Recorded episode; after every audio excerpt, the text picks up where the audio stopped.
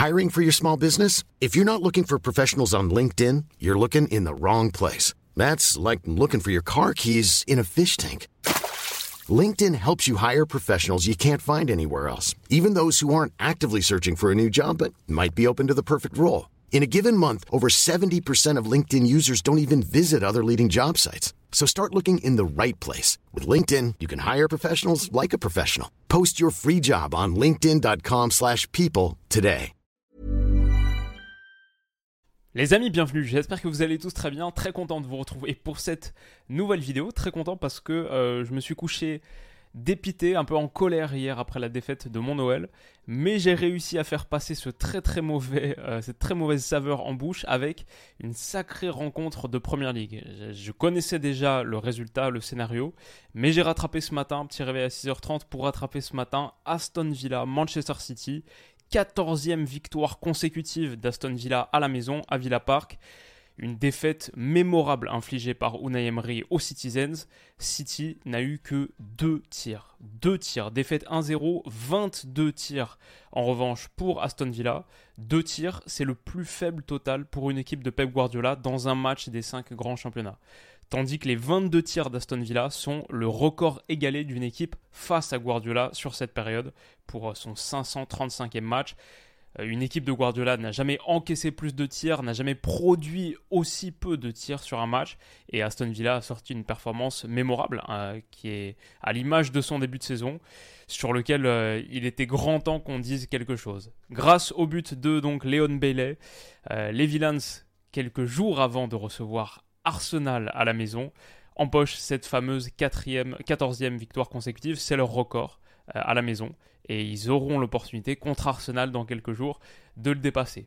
Ce qu'on va dire de ce match, c'est que déjà, bon, moi, c'est un truc qui m'a mis euh, plutôt de bonne humeur. J'aime bien quand les, clubs célèbrent leur riche histoire. Et Aston Villa, oui, c'est une équipe qui a gagné la C1 en 1982. Elle est là. Elle est apparemment depuis le début de cette saison. Ils la mettent euh, dans le couloir d'entrée. Donc euh, c'est un trophée qui est, c'est une réplique, c'est la réplique du trophée. Et c'était quand même un, beau symbole de l'avoir face à Man City là. intéressant. En tout cas, très très gros match d'Aston Villa. Et pour ceux qui connaissent pas trop l'équipe, peut-être on peut la, présenter depuis le début. Emiliano Martinez dans les buts, ok, ça, ça on, connaît trop bien malheureusement. Lucas Digne et Ezri Konsa, les latéraux. Konsa qui a été appelé avec euh, l'Angleterre à la dernière trêve internationale pour la première fois. Il a 26 ans. Diego Carlos et Pau Torres euh, qui font un très très bon début de saison, les deux centraux d'Aston Villa.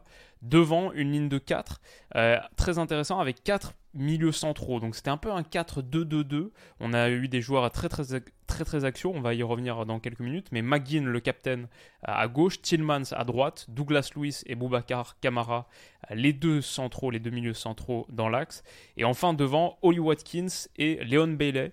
Euh, Bailey qui n'a pas joué tous les matchs en tant que titulaire, ça a pas mal alterné, notamment avec un Moussa Diaby, avec Nicolo Zagnolo aussi qui sont sur le banc, c'est là qu'on voit la, la puissance financière de la Première Ligue. Aston Villa a peut aligner ce 11 qui est déjà très costaud et avoir des joueurs sur le banc comme Zaniolo, Diaby, euh, John Duran, même euh, Leander Dendonker qui a pas si longtemps été acheté par les Wolves euh, à Anderlecht pour quoi, genre une trentaine de millions d'euros, presque peut-être un petit peu plus. Ça, c'est l'équipe donc d'Aston Villa. Et City, on connaît un petit peu mieux. Bon, c'est pas la, bonne compo qui est indiquée. C'était du 3-2-4-1 avec Rico Lewis. Il était beaucoup plus haut euh, comme ça dans le euh, rôle, dans la position un peu Kevin De Bruyne aux côtés de Julian Alvarez. Et c'était Akanji qui grimpait euh, dans l'entrejeu aux côtés de John Stones pour faire ce tandem. Il y avait un truc très très intéressant quand même, c'est que Rodri était suspendu et l'absence de Rodri, je crois que c'est quand même un des facteurs majeurs du match. Je vais dire, sur les 90 minutes, Aston Villa m'a bluffé. C'est une vraie, vraie belle, équipe de football, très très sérieuse. Guardiola, on lui a posé la, euh, question en conférence de presse est-ce que c'est un, un, prétendant au titre? Il a dit oui. Alors après, Guardiola est toujours euh, dans l'hyperbole et la question est quand même assez orientée. Moi, je ne pense pas encore que Aston Villa soit un prétendant au titre, mais très très belle équipe qui a fait un très beau match.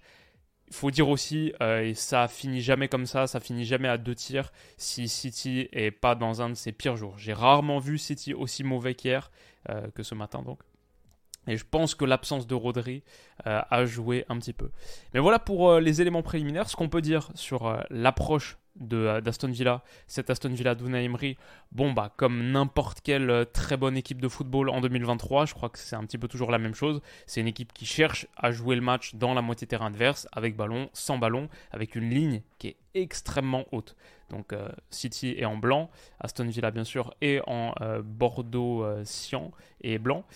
Regardez cette ligne, la hauteur de cette ligne défensive, et ça va conduire à un hors-jeu là au bout d'un quart d'heure, euh, parce que le bloc euh, d'Aston Villa est très très haut dans la moitié de terrain euh, de Manchester City. Cette ligne joue le hors-jeu à la médiane. Voilà, ça c'est déjà la, première base tactique qu'on peut poser. La seconde, c'est qu'il y a de la pression sur les phases de 6 mètres, avec un, un positionnement qui m'intéresse beaucoup. C'est, on a parlé de Leon Bailey en tant que second attaquant aux côtés d'Oli Watkins. En vrai, il était pas mal excentré sur le côté. C'était, il, a, il a beaucoup joué, je dirais, dans euh, cette, euh, cette surface euh, du terrain avec ballon. Mais sans ballon, il intervertissait, il inversait sa position, plus, c'est, plus français, avec Yuri Tillmans. Yuri Tillmans qui est censé être plutôt ici en tant que milieu avancé, mais quand même central, aux côtés de, bah là c'est Douglas Lewis qui est monté, mais aux côtés de John McGinn dans un 4-2-2-2.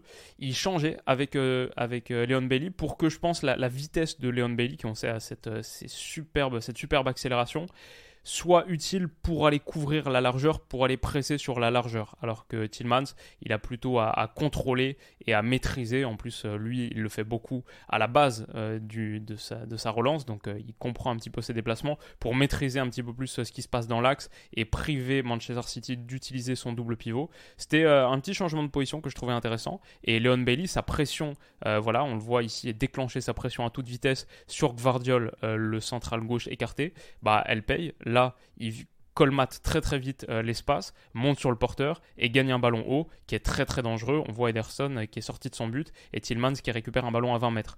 On a parlé des deux tirs de Manchester City, le plus faible total pour une, une équipe Guardiola de tous les temps. On a parlé des 22 tirs concédés, c'est le plus haut total aussi. Un truc qu'on peut ajouter, 13 ballons récupérés par Aston Villa dans le dernier tiers, 13 ballons gagnés dans le dernier tiers. Ça, c'est aussi un record. Jamais une équipe Guardiola n'avait perdu autant le ballon dans son premier tiers de terrain. Et on l'a vu avec des séquences comme ça où le, pressing d'Aston Villa était euh, véritablement suffocant. Je pense un autre truc, et on le voit aussi dans ce, milieu un petit peu en carré, avec Douglas Lewis qui est ici, Boubacar Kamara, les deux milieux défensifs, et regardez Yuri Tillmans qui est très très intérieur. Il n'est pas comme un milieu droit de 4-4-2, il est très très intérieur. Et John McGinn aussi. Ça, c'était euh, la boîte du milieu de terrain d'une équipe très très euh, à l'intérieur. Et on le voit sur cette phase, par exemple, Potores qui donne un petit ballon très très intéressant pour Magin dans cette poche. Et Magin, c'est un super joueur. Il a été excellent, peut-être le meilleur joueur du match. Je crois qu'il réussit 5 dribbles sur 5 tentés. Il a eu plusieurs occasions très dangereuses. Et là, il a fait beaucoup de mal à Man City dans l'interligne. Euh, là, en se, baladant, en se déplaçant le long de cette interligne, il est trouvé là par le ballon de Pau Torres. Il peut se retourner, accélérer face au jeu dans un style euh, très caractéristique. Pas le, pas le plus élégant, mais il a beaucoup de mobilité. Il est dur à bouger et euh, il gagne des mètres par le dribble. Et là, il y a une grosse occasion au bout parce que McGinn s'est proposé et a fait quelque chose d'intéressant. Il, décale pour euh, Lucas Digne qui va faire mine de centrer et frapper fort. Ça touche euh, le petit filet d'Ederson. C'était un très très bon déplacement d'Aston Villa qui est permis par cette position interligne de John McGinn. Donc euh, ouais, moi, beaucoup de choses, j'aime beaucoup de choses quand, je vois cette équipe.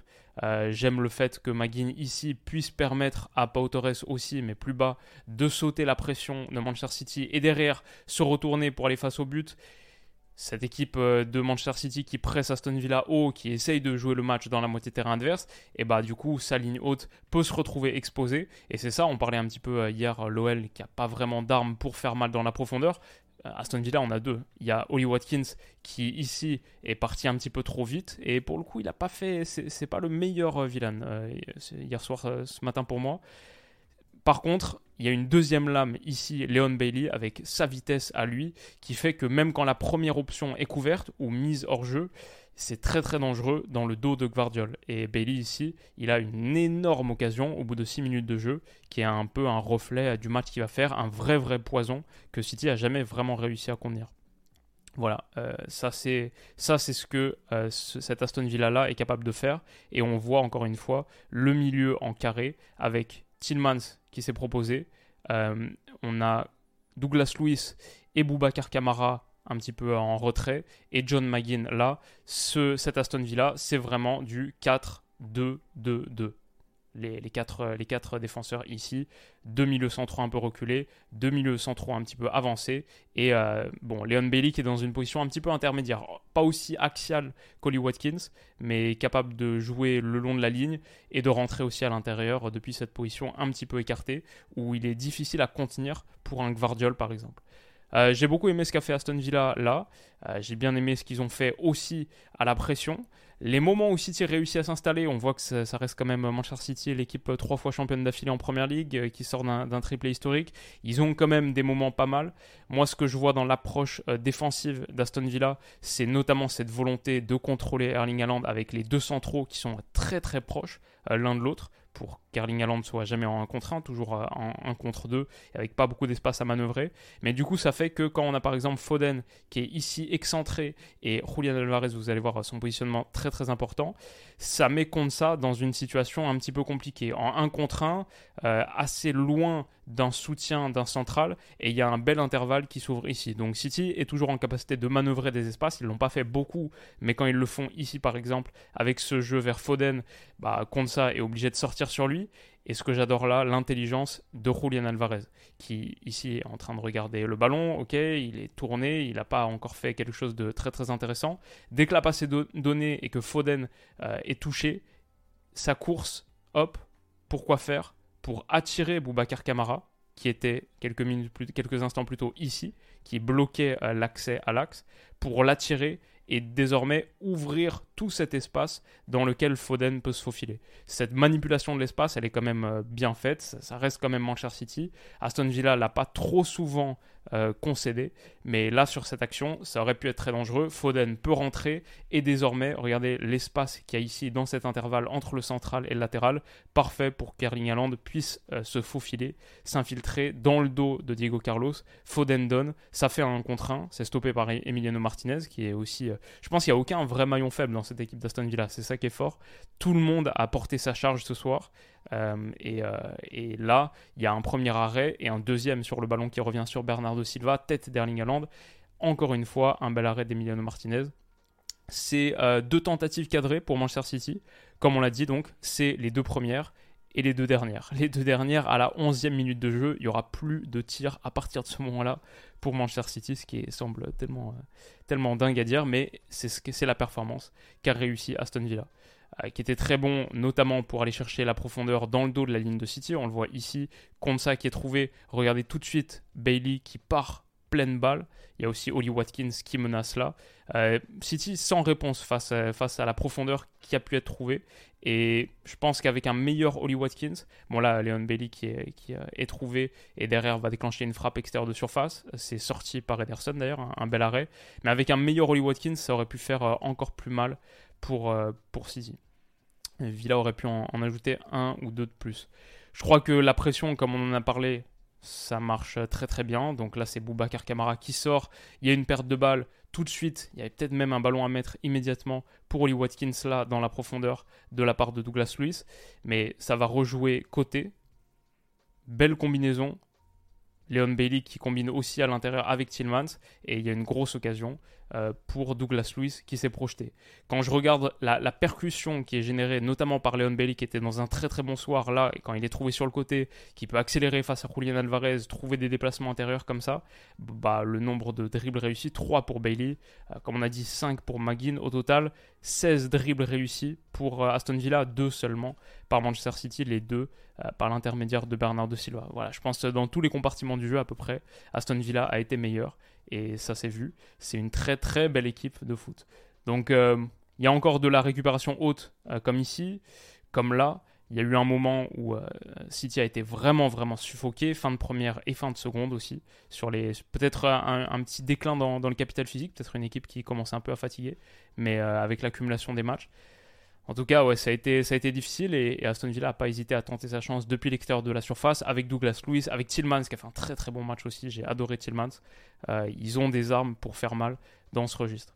Donc on le voit ici encore une fois sur une phase de 6 mètres, Ederson qui joue côté. On a les deux là, avec Tillmans qui, est donc, qui est monté très très haut, Bailey qui est ici pour pouvoir couvrir la largeur sur la phase de pression. Encore une récupération haute de McGinn qui a gagné énormément de ballons hauts. Et, et, derrière, il va adresser un petit ballon comme ça très très dangereux pour Oli Watkins.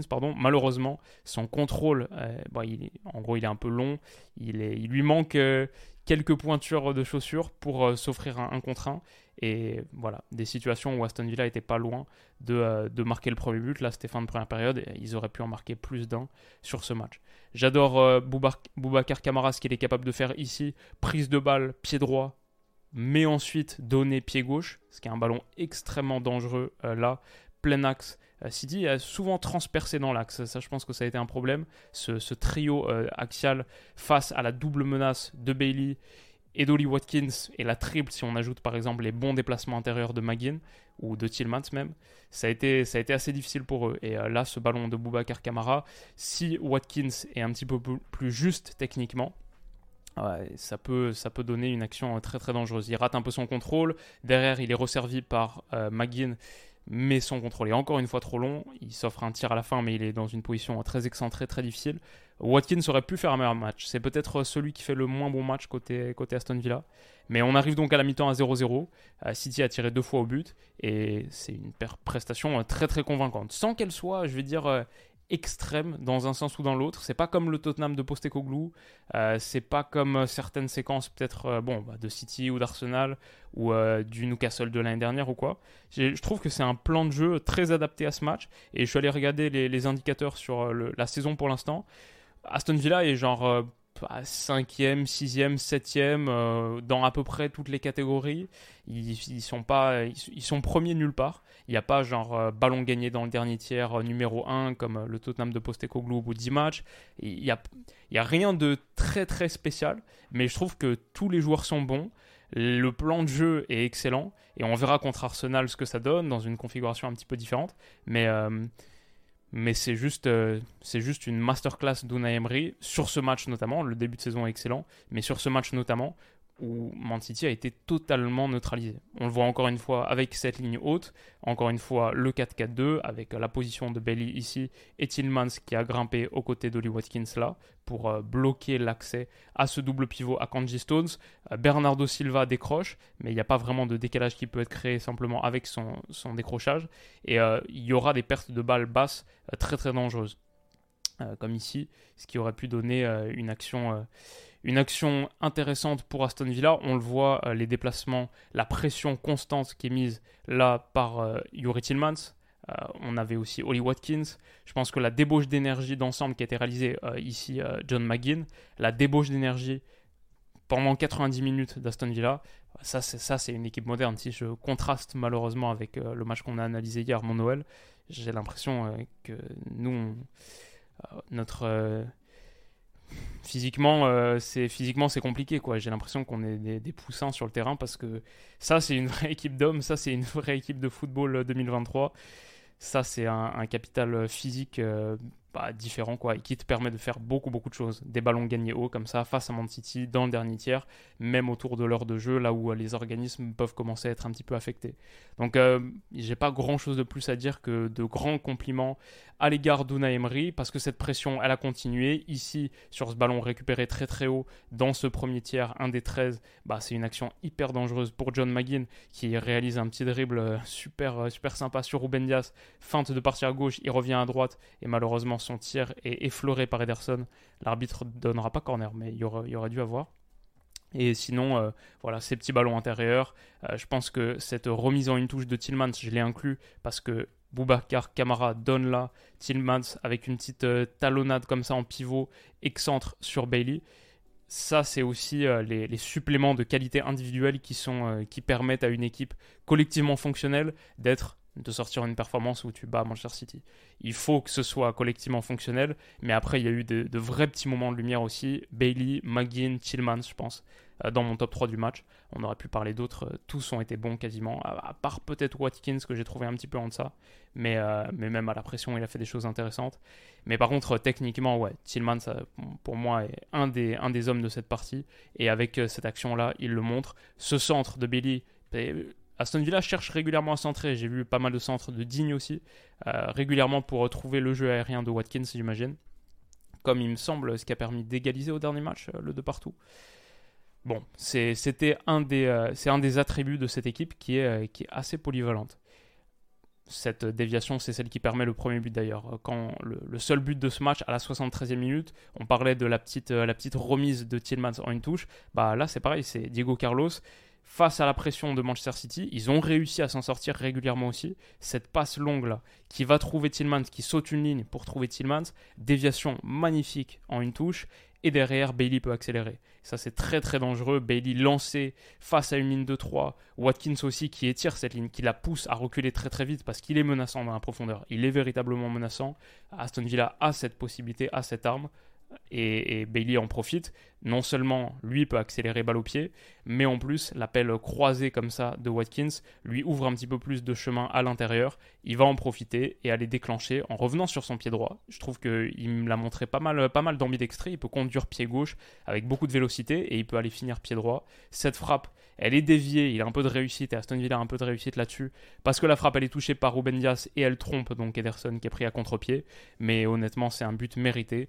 C'est un succès mérité, c'est une très très grande performance et je pense que beaucoup de supporters ici ont vécu une des plus belles nuits de leur histoire. Si tu es un supporter d'Aston Villa de, de 25-30 ans, euh, même, même un peu plus, que, que tu n'as pas vu euh, les années 80, c'est un des plus beaux moments pour le club de Birmingham qui s'offre un succès euh, mérité face au grand Manchester City quatrième match consécutif sans victoire pour les hommes de Pep Guardiola, c'est quelque chose d'assez inquiétant. Il me semble la première victoire d'Unai Emery contre Pep, après genre 13-14 affrontements, bien sûr il y en a eu en Liga aussi. C'est un sacré succès qui aurait pu être plus lourd parce que Douglas Lewis a une très très grosse occasion là à la 78e et à la 86e il touche le poteau sur cette frappe extérieure de surface. Donc euh, Aston Villa a continué de martyriser Manchester City, finit avec 10 fois plus de tirs et passe devant au classement. Ça, c'est quand même un sacré truc. Au bout de 15 journées, Aston Villa a 32 points, c'est 4 de moins qu'Arsenal. City est déjà à 6 longueurs de retard des hommes de Micarteta. Et donc, on a un top 4 Arsenal 36, Liverpool 34, Aston Villa 32, City 30. Et United est pas si loin derrière à 27 parce qu'ils sont ont battu Chelsea hier à Stamford Bridge, un match que je suivais un petit peu en même temps que, que celui de l'OL. Euh, Tottenham avec un match de moins et à 27. On a une sacrée, sacrée bataille pour le top 5. Le top 5 avec cette cinquième place qui, pourrait qualifier pour la Ligue des Champions. En fin de saison, on verra. Et une sacrée bataille pour le titre.